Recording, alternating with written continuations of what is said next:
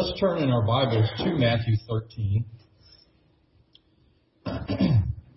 and again, these chapters are kind of long, so we're not going to get through 13 today. but we're going to try. And pardon me, I still have leftover cough from when I was sick, so hopefully I'll get through this. Verse 24. Another parable he put forth to them, saying, The kingdom of heaven is like a man who sowed good seed in his field. While men slept, his enemy came and sowed tares, or boys and girls, weeds. I lost my place. Okay. Oh, there. Okay. but what tares among the wheat and went his way. But when the good grain sprouted and produced a crop, then the, wheat, the weeds also appeared. So the servants of the owner came and said to him, Sir, did you not sow good seed in your field? How is it that we have tares or weeds? He said to them, An enemy has done this. The servant said to him, Do you want us to go and gather them up? But he said, No, lest while you gather up the tares, you also uproot the wheat with them. Let them both grow together until the harvest. And at the time of the harvest, I will say to the reapers, First, gather the tares and bind them in bundles to burn them. Then gather the wheat into my barn. Another parable he put forth, saying, The kingdom of heaven is like a mustard seed, which a man took and sowed in his field, which indeed is the least of all the seeds.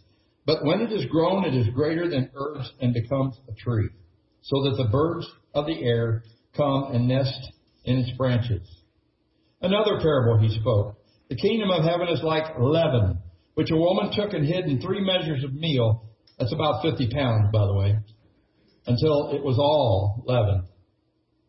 All these things Jesus spoke to the multitude in parables, and without a parable, he did not speak to them, that it might be fulfilled, which was spoken by the prophet. I will open my mouth in parables, I will utter things kept secret from the foundation of the world. Then Jesus sent the multitude away and went into the house, and his disciples came to him, saying, Explain to us the parable of the tares. He answered them, He who sows the good seed is the Son of Man. The field is the world. The good seed are the sons of the kingdom, and the tares are the sons of the wicked one. The enemy who sowed them is the devil. The harvest is the end of the age, and the reapers are the angels. Therefore, as the tares are gathered and burned in the fire, so it will be at the end of the age. The Son of Man will send out his angels, and they will gather out of his kingdom all things that offend, and those who practice lawlessness, and will cast them into a furnace of fire. There will be wailing and gnashing of teeth. Then the righteous will shine forth as the sun in the kingdom of their Father. He who has ears to hear, let him hear. I like when Jesus says that. Why did Jesus speak in parables? Darren told us last week why. In verses 13, 11 through 17, he says he speaks in parables because the people will not see and they will not hear, even though they claim to see and claim to hear. But the disciples' ears and eyes, these things are being revealed. Even they're receiving a special benefit because even the prophets, he says, wanted to know what you know and what you see. And they never actually, all the Old Testament prophets, never actually put the whole thing together until Christ came. Jesus says the kingdom of heaven is like, we'll stop for a minute. What is the kingdom of heaven? A misunderstanding really creates problems about this with Christians who have a thirst for prophecy and think that the kingdom of heaven is coming. Jesus refers to the kingdom of heaven, however, where He is and where the Holy Spirit is. It also refers to the Spirit of Christ as well. In Colossians, I mean, 2 Corinthians 3, 15 through 18, listen to what he says. To this day, Moses is read, and a veil lies over the Jew's heart. Nevertheless, when one turns to the Lord, the veil is taken away. Now the Lord, or Jesus, is the Spirit. And where the Spirit of the Lord is, there is liberty. But we all, with an unveiled face, beholding as in a mirror the glory of the Lord, are being transformed into the same image from glory to glory by the Spirit of the Lord. You see, he says the Lord himself, Jesus, is the Spirit. That's referring to him. The context of these verses, where the Spirit of the Lord is, is where the kingdom is. So Jesus refers to the sower, and he later tells us the field is actually the world. We'll get into that nomenclature later on. And you know that's not the millennial kingdom he's talking about. Why? Because the enemy is there. You see that? He's talking about tares and weeds that come up, planted by the enemy inside of God's kingdom. The Greek word for enemy here is echthros. It means an adversary, referring to the devil. Now, the servants think that they should go and uproot the weeds right now. I'm sure the angels in heaven wonder why God allows such ungodliness in this world. But the wisdom of God is much wiser than angels, even. He doesn't want the servants to uproot the tares and then actually uproot the wheat with it. You ought to take great, uh, great comfort in that. Because if there's any possibility of the wheat being damaged, God isn't going to allow that. He's not going to allow it at all. So he tells them, let them both grow together. At the harvest, they gather the tares out of the kingdom, bind them, burn them, and put his wheat in his barn. This is an important parable to understand, but instead of explaining this right now, because he does explain it, let's step aside to the two other parables for a second. The mustard seed. Jesus compares the kingdom to a mustard seed. He says, A man sows it in the field, and even though it's the smallest of seeds that are sown, it becomes a big tree or a bush. So big that even birds can come and make a nest in it. And it's important that Jesus didn't say the mustard seed is the smallest seed. It's the smallest seed sown. There are some flowers that have seeds that are even smaller than a mustard seed, but we don't go throwing them out in the ground. and sow them. So this is about being sown. He referred to seeds sown by a farmer. Now this parable is a picture of how small at first the kingdom of Christ would appear. Israel expected meet Messiah to come in with a lot of fanfare, political, visible sight, but his kingdom came in in a very obscure manger in Bethlehem by a virgin, a poor virgin. Later, at the descent of the Holy Spirit, his kingdom grew quickly. But just like the mustard seed today, we have a gigantic universal church, don't we? Gigantic. Anyone who wants to come and seek refuge in Jesus in that church can build their home in Him. Have you, have you done that? Are you building your home in Jesus? Because this isn't our home. This is not our home right here. This is only a temporary place. Now, the next parable is about leaven. He says, sometimes leaven, by the way, when you look at the scripture, it's, it's something that's bad. They wouldn't allow leaven while they were eating the Passover. But in 1 Corinthians 5 6, 5, 6 and 7, he says, this is an example of bad leaven. He says, Your glorying is not good. Do you not know that a little leaven leavens the whole lump? So this is a principle here that we're dealing with. Therefore, purge out the old leaven, that you may be a new lump, since you truly are unleavened. For indeed, Christ, our Passover, was sacrificed for us. So he's tying leaven in with the Passover. But in this case, this is referring to something else. It's referring to the hidden, remember she hid it in a lump of dough. This is referring to the hidden kingdom as it spreads throughout the world. The world does not understand, the world does not comprehend the gospel or the power of it. But it spreads all over the place when Christians do what they're supposed to do. The woman hid the leaven in about 50 pounds of dough by the time it rose and was ready to bake, it'd be enough to feed hundreds of people. And so it is in the preaching of the kingdom. It may seem hidden to the world. In fact, it is blinded to the world. But we see the amazing growth of the kingdom when we are faithful. One, in spreading the gospel to the lost, and two, after they're saved, discipling the lost, discipling. So, Colossians 3, no, yeah, Colossians 3, 3 and 4, he says this about our hidden lives in Christ. You have died, and your life is hidden with Christ in God, so that when Christ our life appears, this is at the harvest, you will appear with him in glory. That's exciting. We're hidden in Christ with God, by God. And maybe people, I mean, honestly, I don't think people see Christ in me a lot. I don't know that one way or the other, but I know this. He's there. And sometimes I hide him and I don't want to. I do stupid stuff, hurtful stuff. That's why God causes me to go and ask forgiveness of people that I've hurt. Because they didn't deserve it, and God didn't like it. That doesn't change me from being a true child of God. Now, you can rejoice that you are a part, that you are, become a part of this wonderful kingdom. And my friends, you're in it now. You don't have to wait for it. You can willingly become an instrument to spread His gospel. Don't hide your life. Don't hide Christ.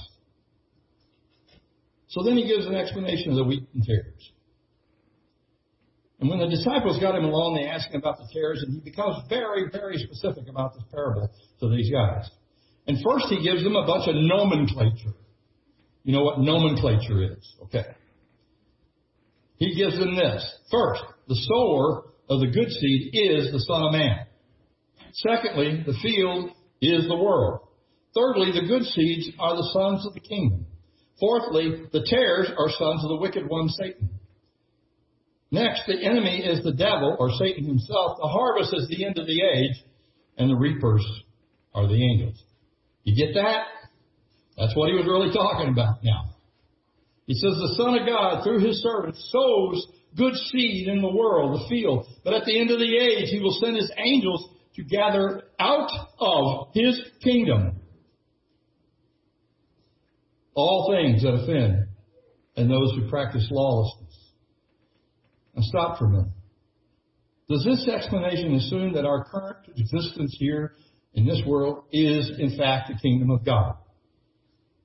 Yes. It does. Because remember, the kingdom is where the king is. So instead of snatching us out, what's he going to snatch out? Everything that offends him. Wow. Think about if you're not a Christian, you're going to get a reverse rapture. That's terrible to think about. Because in Colossians 1, 12, 13, 14, listen, how do we know we're in this kingdom now? Because he tells us so. Listen to Colossians 1, 12 through 14. Giving thanks to the Father who has qualified us to be partakers of the inheritance of the saints in light. He has delivered us from the domain of darkness and transferred us into the kingdom of His Son, in whom we have redemption through His blood, the forgiveness of sins. Notice that verse 13 says, in delivering us from the kingdom of darkness, He conveys us or transferred us. That minute, the minute you were saved, you're transferred into the kingdom of the Son. Hallelujah. If you're not already, though, I want to warn you about something. If you're not already in his kingdom before Christ comes, you won't be after he comes. There's no second chance after, after the second coming. There's no second chance after death. If you're not already in his kingdom, now you won't be when he comes, and you will be part of those tares that he gathers out. If you're not already there, you won't be. But when he returns, he will simply it, the return of Christ is a simply a consummation of something that already exists. His kingdom. Think about that. Are you in the kingdom?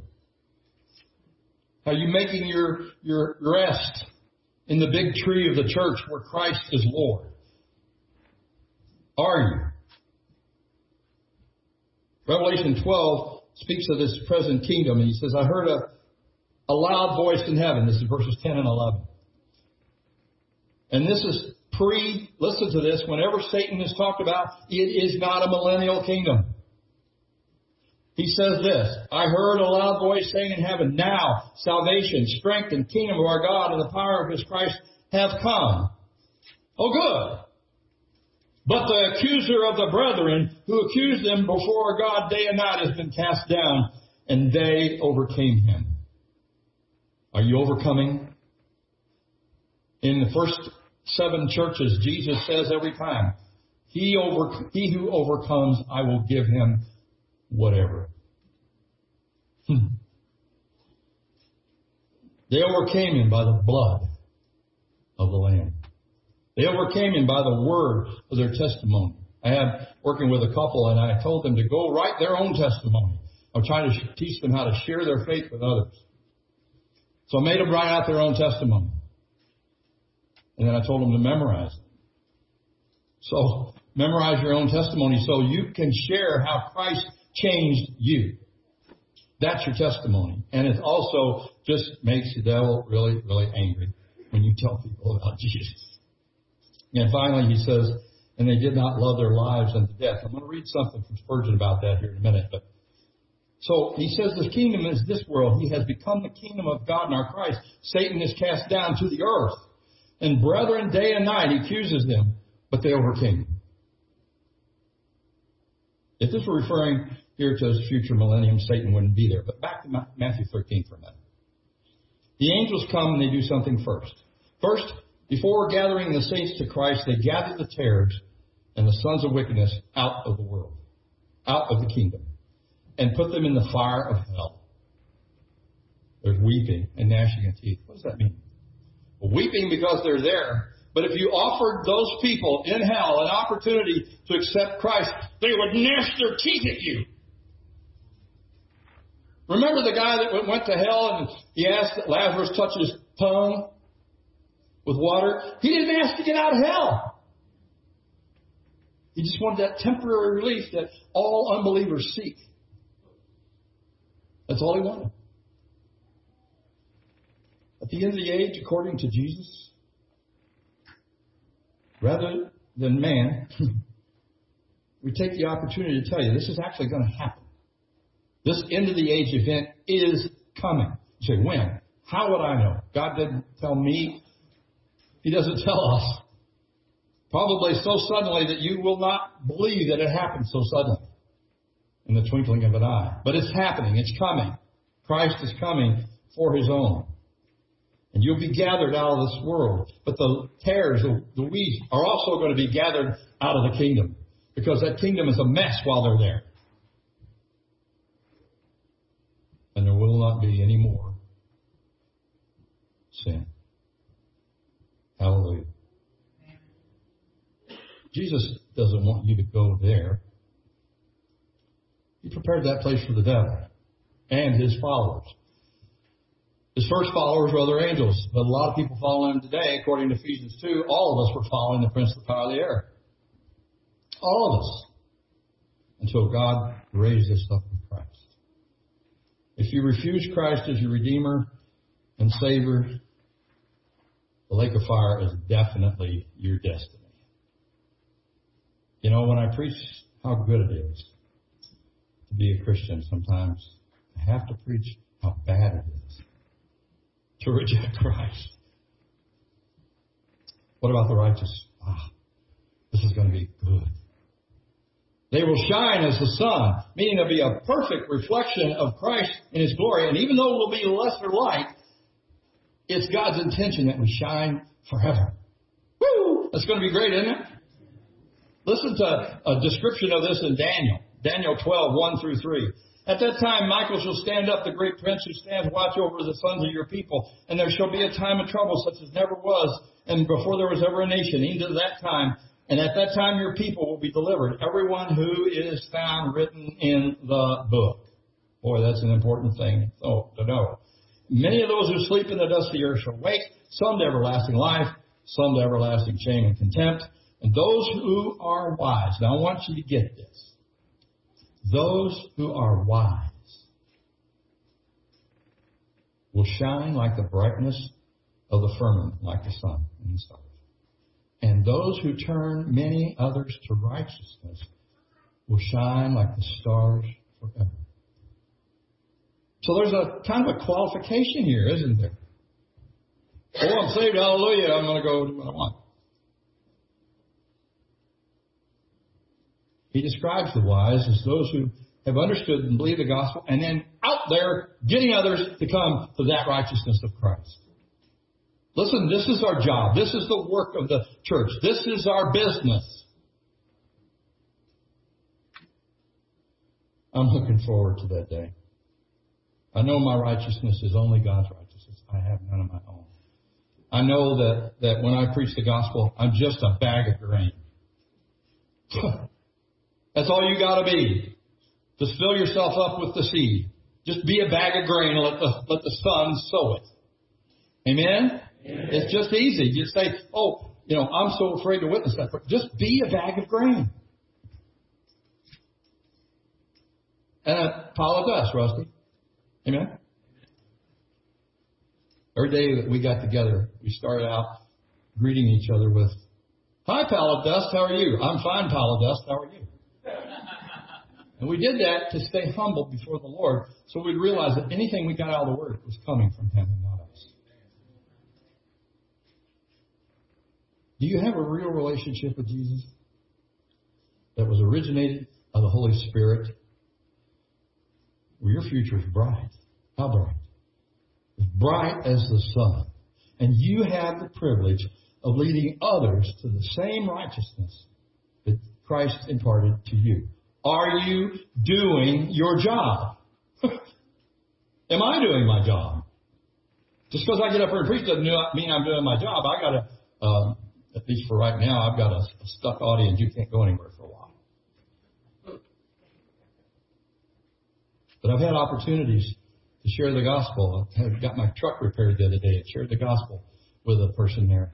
Um, it just happens if you know who you are in Christ when you step into any situation. He can take over and start bringing people to Him. All you got to do is yield. That's all. Just yield to His Spirit. I pray that I and all of us here are reflecting Christ around us and leading many to His kingdom. I want to read something to you from Charles Spurgeon, uh, my favorite mentor. Well, one of my favorites. Actually, when I go to T4G, I end up with hundreds of them. Paul said this. I mean, uh, Charles said this. We die daily, said the apostle. This was the very life of the early Christians. They went everywhere with their lives in their hands. But we're not in a day called to pass through some fearful persecutions. If we were, the Lord would give us the grace to bear the test. But the test of the Christian life at the present time though outwardly not so terrible, are yet more likely to overcome us than those in the fiery age. We have to bear the sneer of the world. That's just a little thing. It's blandishments, it's soft words, it's oily speeches, it's fawning, it's hypocrisy. That's far worse. Our danger is lest we grow rich and become proud, lest we give ourselves up to the fashions of the present evil world and lose our faith.